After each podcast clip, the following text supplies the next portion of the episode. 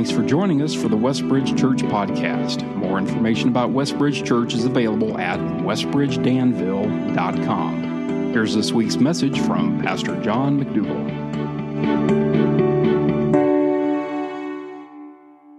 Good morning, and thank you for being here today. I get the privilege of introducing you to our speaker this morning. He really needs no introduction, but if you uh, just joined Westbridge here in the past 10 years, you may not have ever had the chance to hear Pastor Ron McDougall speak, um, but you actually experienced the benefit of what his life has meant and his faithfulness to God weekly here, and the people who uh, grew up around here and who have been here for a long time, but also the fact of John and Rob, his sons, Mindy, his daughter.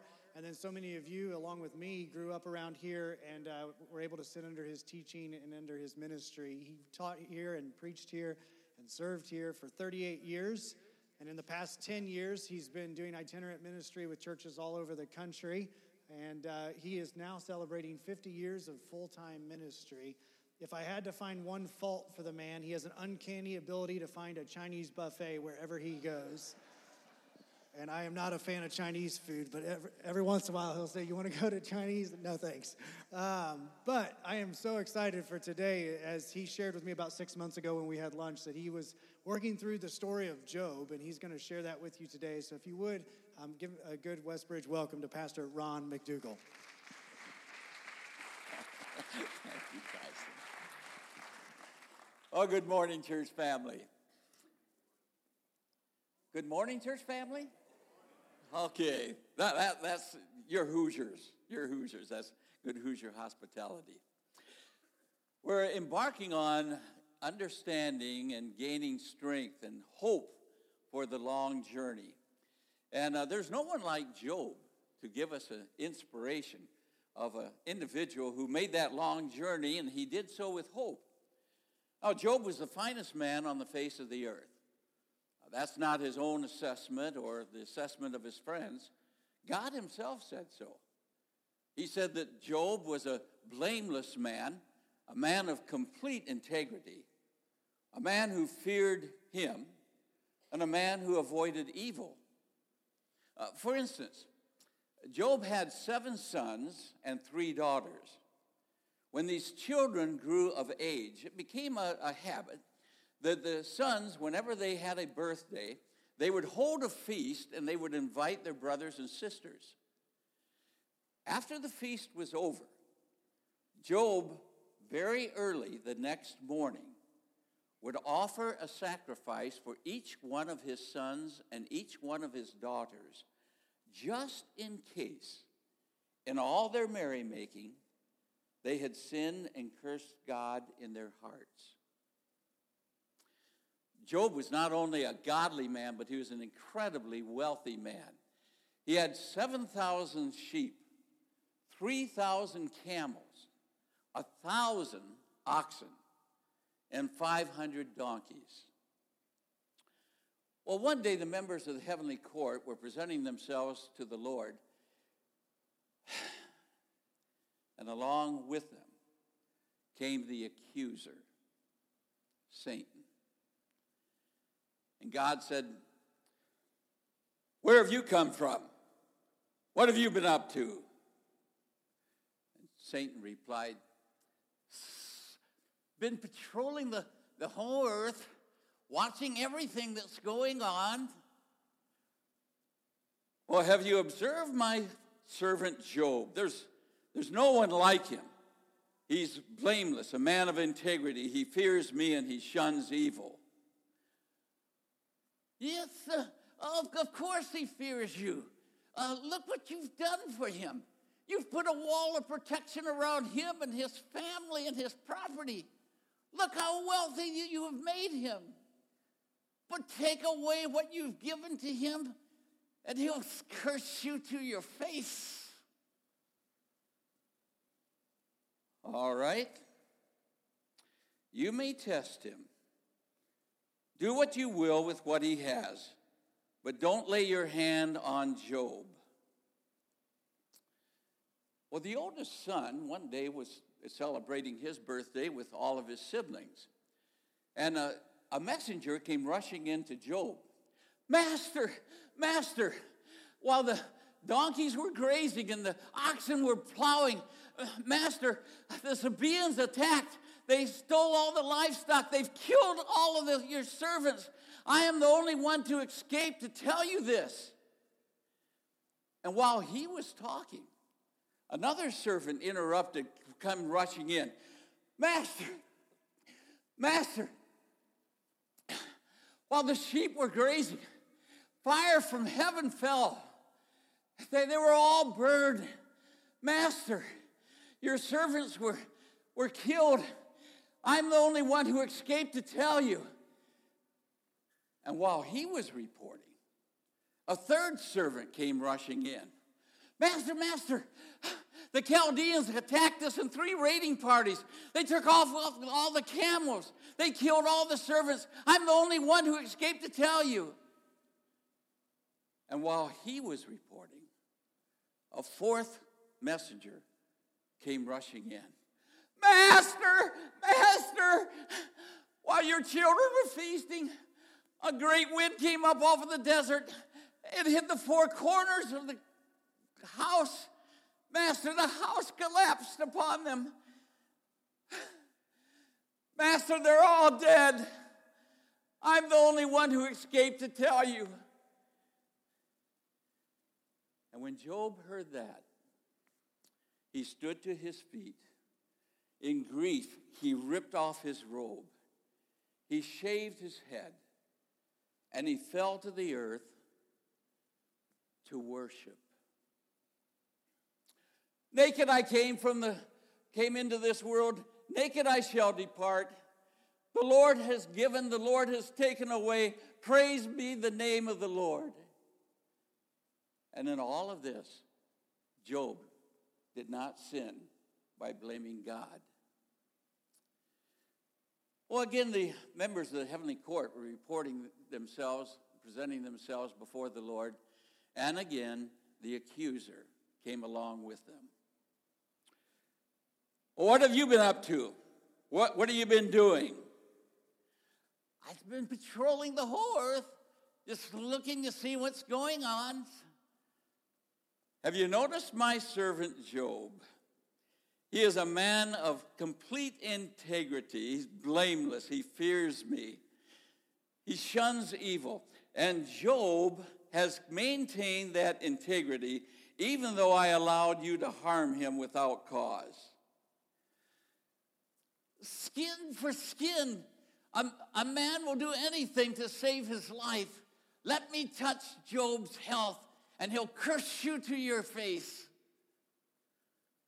All right, you may do with him as you will is with his health, but spare his life. Satan departed from the presence of the Lord. Soon boils broke out from the top of his head to the bottom of his feet.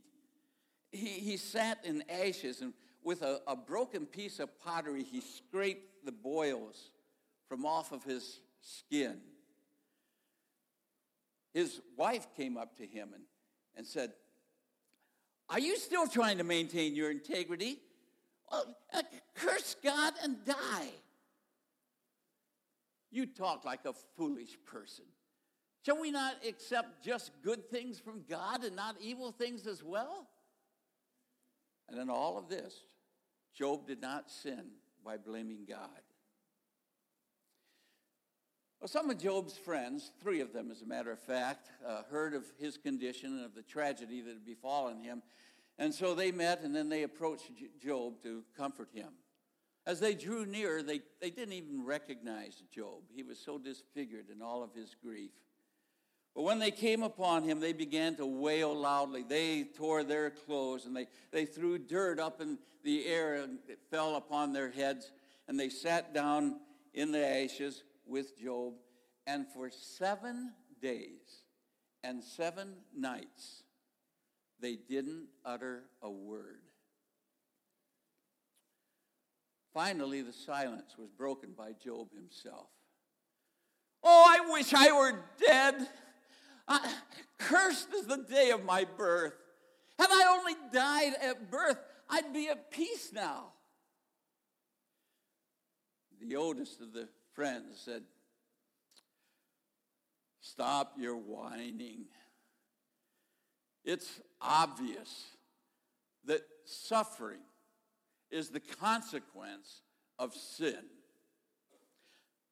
It seems to me you must have done something really awful. Repent and turn back to the Almighty, who is not only the punisher, but he's also the healer. The second of the friends said, Well, it's obvious. God does not pervert justice. Your children are dead because of what they did. If you were innocent, God would be blessing you. Repent and turn back to God, and He will bless you. The third of the friends said, Don't you understand? Uh, God is beyond the, the reach of mere mortals. Uh, but give yourself to wisdom. Devote yourself to Him, and perhaps you will find hope. Job You're not comforting me. You're, you're tormenting me. Don't you understand? God destroys the innocent as well as the guilty. Uh, uh, I'm innocent. I've been a help to the poor. I, have been eyes to the blind. I, I've been feet to the lame. I, have been the security for the, the stranger. I've been a father to the fatherless. I've broken the fangs of the wicked. I made a covenant with my eyes never to gaze upon a, a young lady with lust. I've been faithful to my wife. I, have never observed and, and, considered the sun and its radiance or the, the moon moving in its across the night sky so that my heart has been enticed and with my hand I've offered them a, a kiss in homage. I, I have never rejoiced at the misfortunes of my enemies. Oh, when God was blessing me, I, go to the city gates and, and young men would part their ways. Uh, old men would stand to their feet. Uh, now they mock me, they scorn me, they ridicule me. Oh, I wish he would only tell me what I've done. What have I done wrong to deserve all this? Life is short and it's full of troubles. Oh, I just wish there was somebody who would stand between me and God and would, would argue my case before Him. I cry out, Help! And all I hear is silence.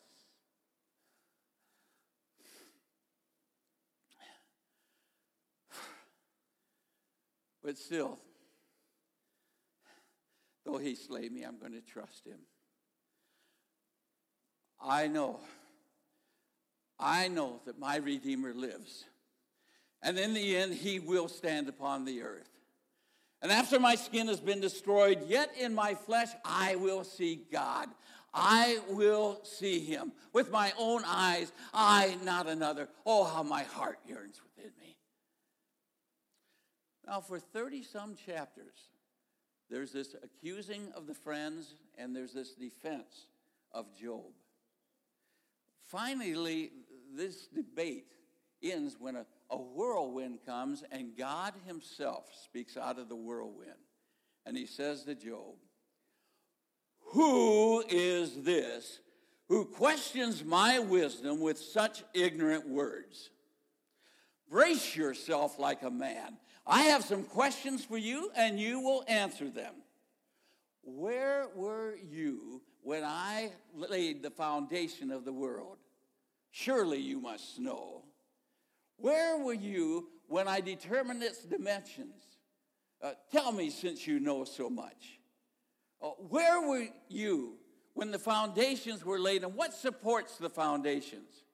Where were you when a measuring line was stretched across it? Where were you when its cornerstone and who was it who laid its cornerstone? Can you bring out the constellations in their seasons? Can you loosen Orion's belt? Can you fasten the chains of the Pleiades? Can you call out to the clouds and they'll cover you with a flood of water? Do you send the lightning bolts on their way? Do they report to you, here we are? And on and on and on, rhetorical question after rhetorical question. And then God brings out Behemoth, the, the monster of the land, and he brings out Leviathan, the monster of the seas. And if Job cannot contend with Behemoth and, and Leviathan, or mankind contend with Behemoth or Leviathan, how can they contend with Behemoth and Leviathan's creator. Then finally, Job says, I, I know you can do everything.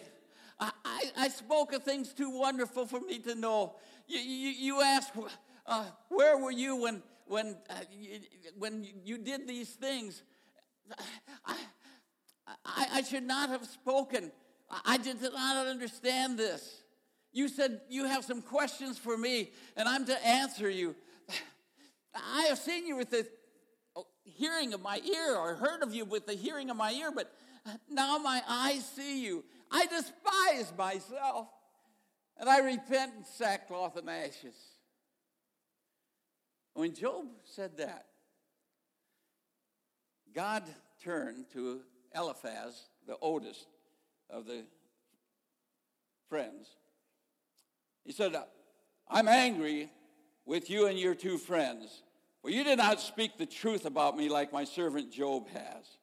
Take seven bulls and seven rams and take them to Job and sacrifice them. My servant Job will pray for you, and I will accept his prayer, and will not bring upon you what your foolishness deserves. And when Job prayed for his friends, his fortunes changed immediately. His brothers and sisters and everyone who he had met came to his house to eat and to celebrate.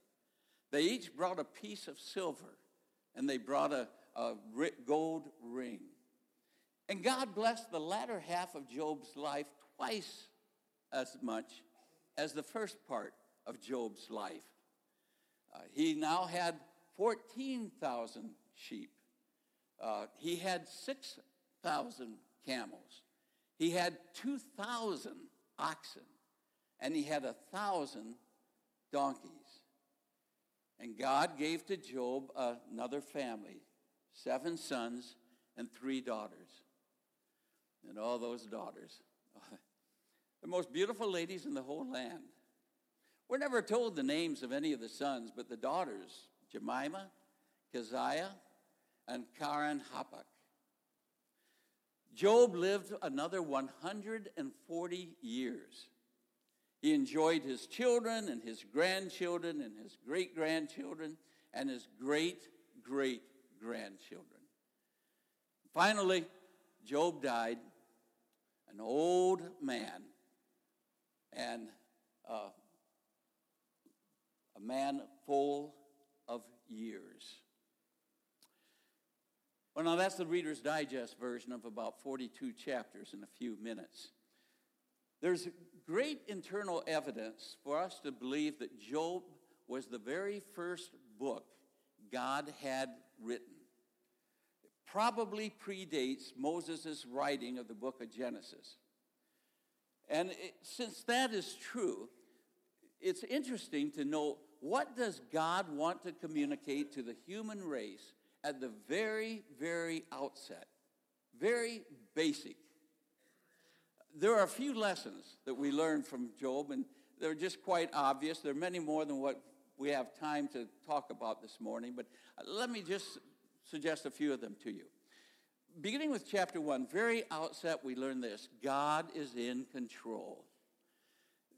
Even Satan is God's Satan.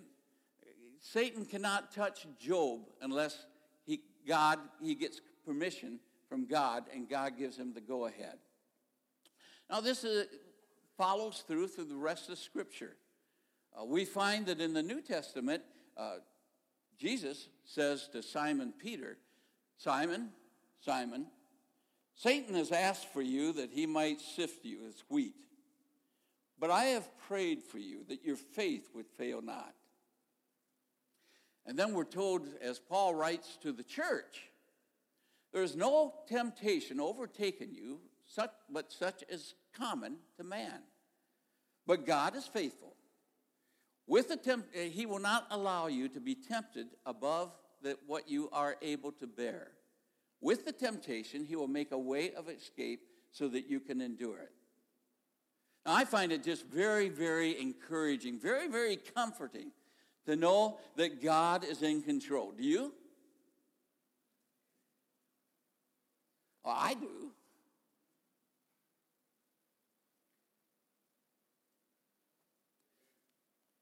Thank you. Hate to be alone. but you know, it's kind of challenging too because if God is in control, then when I'm praying for somebody to be healed in the hospital and instead three days later I'm going to their funeral, I have a problem that the atheist doesn't have. People just die to the atheist, and what can you say? But when our prayers are not answered, and we have a crisis, then there's a problem. So, how do we deal with that? Well, our great mentor, as well as our Savior, shows us how.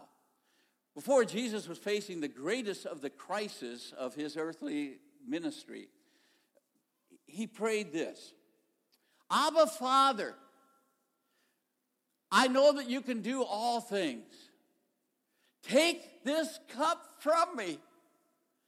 Nevertheless, not my will, but your will be done. Now, catch that. The relationship and the affection. Abba, Father, Daddy. I know that you can do all things, the affirmation of faith. Take this cup from me, a reasonable desire. I don't want to suffer. Nevertheless, not my will, but your will be done. Surrender. Now, if we can do that, we can face the major crisis of life.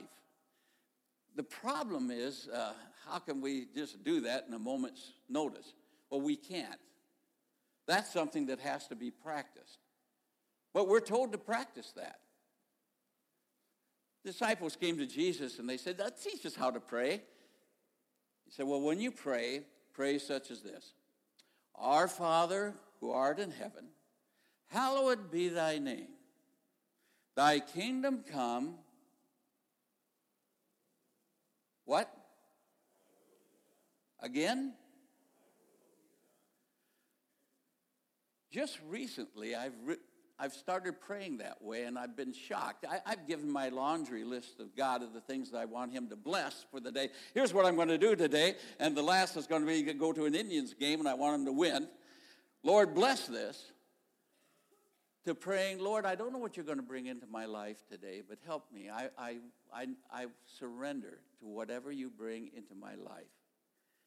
And if we do that on a daily basis, we're going to be prepared for the gigantic crisis. And by the way, we all will experience one, or two, or three, or a multitude of them. The gigantic crisis that come.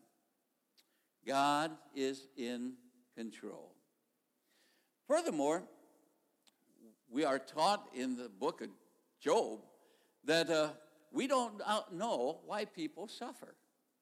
Job friends had no idea why he was suffering. Job's wife had no idea why he was suffering. Uh, Job's friends had a very, very tiny paradigm. Their paradigm was this suffering is the natural consequence of sin. If you're suffering, it's because you've sinned, period. Now, when we get to the disciples, they enlarge that by a, a double. They have a big paradigm. Walking along with Jesus, they see a man who is born blind, and they said, uh, uh, uh, Who sinned, this man or his parents? they, they've really enlarged it now. They were wrong. Jesus said neither, but that God could be glorified. We have a difficult time trying to understand why people suffer. And we, frankly, we don't know. Would you repeat this with me? We do not know why people suffer. Say it out loud. We do not know why people suffer. We need to walk away with that. Every once in a while, there will be a hurricane or a flood or whatever, and some notable Christian will go make a, a pronouncement God is judging America. That's why we have had this flood. That's why the hurricane came. And then there's just an uproar from the, from the nation. And with red face, I, I, I shouldn't have said that. I don't know why this, this came. We can do the same thing. Uh, Phillips Brooks made the big mistake. He was pastoring in a, a, town. Phillips Brooks gave us that great little carol, oh, little town of Bethlehem. And in the town he pastored was a Unitarian church, and the Unitarian church burned down. And Phillips Brooks the next Sunday waxed eloquent on why God was judging that congregation and burned their building. The only problem was a few months later, his own building burned down. Now he was stuck. Well, we don't know why people suffer. We do not know even why we suffer. That is a huge message of the book of Job. Now, we know why Job suffers. Satan knows why Job suffers. God knows why Job suffers. Probably the court of heaven knows why God, why Job suffers. Job has no idea why he is suffering. And when God meets with him finally, God never tells him why he suffered.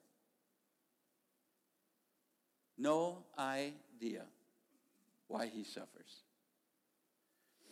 Uh, a great statement has been made by uh, Alfred Edersheim, and uh, he says this We cannot understand the meaning of many trials.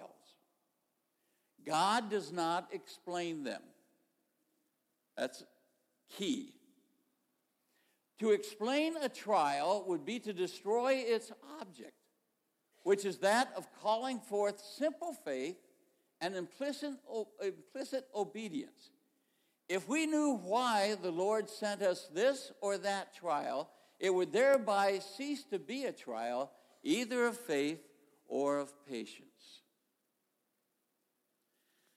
Easy in a hospital room or a funeral home to say, why?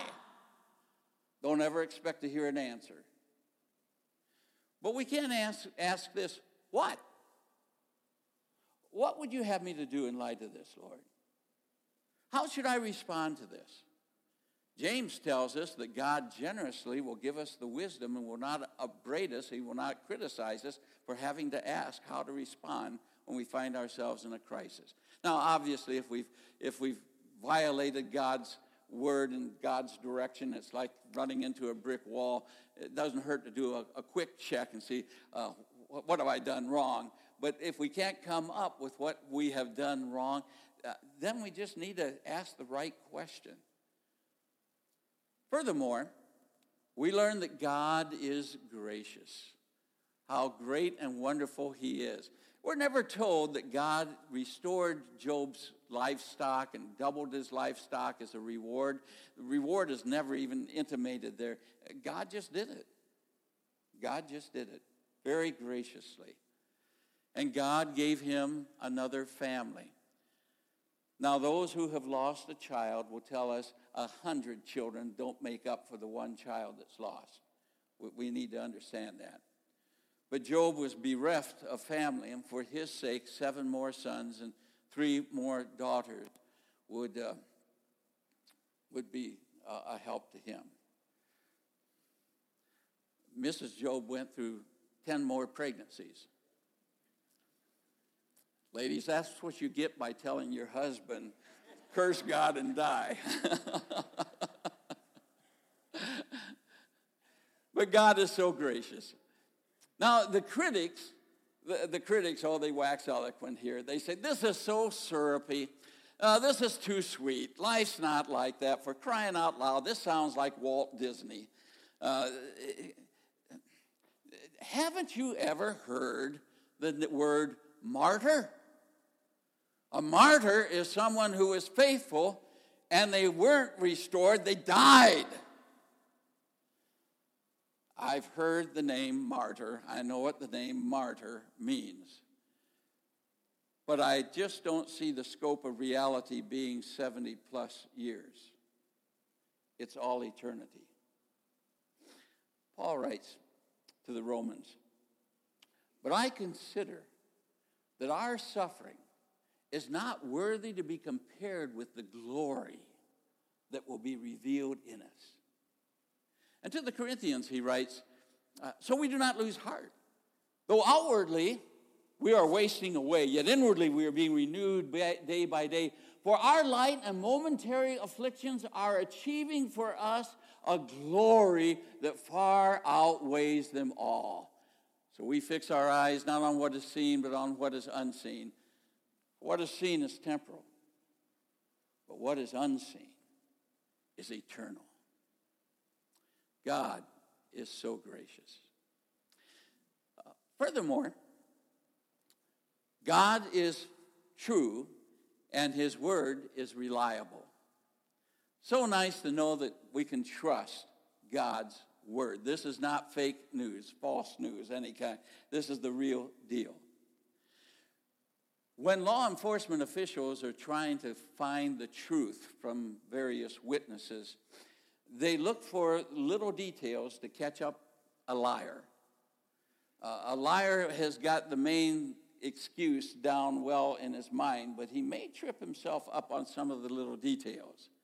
Say, ah, you just said you were at the basketball game last night, and last yesterday you said you were at the movies last night. Why don't you start to tell us the truth? Now, just the reverse is true. The little details confirm the authenticity of a statement. The Bible tells us that Job was blessed and was given twice as much as what he had before. But instead of have, going from seven sons to 14 sons and three daughters to six daughters, he just gets another seven sons and three daughters. Discrepancy? Not unless God realizes he still has seven sons and three daughters with in the presence of God. We have friends, Wayne and, and, and Judy. And if you ask Wayne, how many children do you have? He'll immediately, without even thinking, will say, We have three. Our youngest lives in Noblesville. Our uh, oldest lives in, or middle son is in Michigan. And our oldest daughter is, is living with the Lord in heaven. He's got it down. God's word is reliable. So when we look at this and just kind of sum things up, God is in control. Uh, we do not know why people suffer. We don't know why we even suffer. God is gracious and God's word is reliable. That's, that's the foundation. And as you read the 65 books that are going to follow, it builds on that foundation. Uh, this, these themes, as well as other themes, are introduced. And that Redeemer that Job was anxious for, that he hoped would stand upon the, that he was certain would stand upon the earth someday, uh, that Redeemer, by the way, in the next 65 books becomes the central figure of those books. I'd encourage you to discover him and get to know him and to follow him. And if you do, you're going to find hope in your journey, even at the most difficult times, even in the longest haul. Let's glorify God together in prayer. Father, we are so grateful that you are a great and wonderful God who reveals, who has revealed yourself to mankind. Father, we are so thankful that this universe is in your hands. We thank you that you are gracious beyond our comprehension. We thank you that your word is true. Father, I just pray that you would give to us, your congregation, Those of us who are following you, Father, I pray that you would give us the patience to live in the midst of unexplained crises. Help us to just fix our gaze upon you, Father. In Jesus' name I pray. Amen.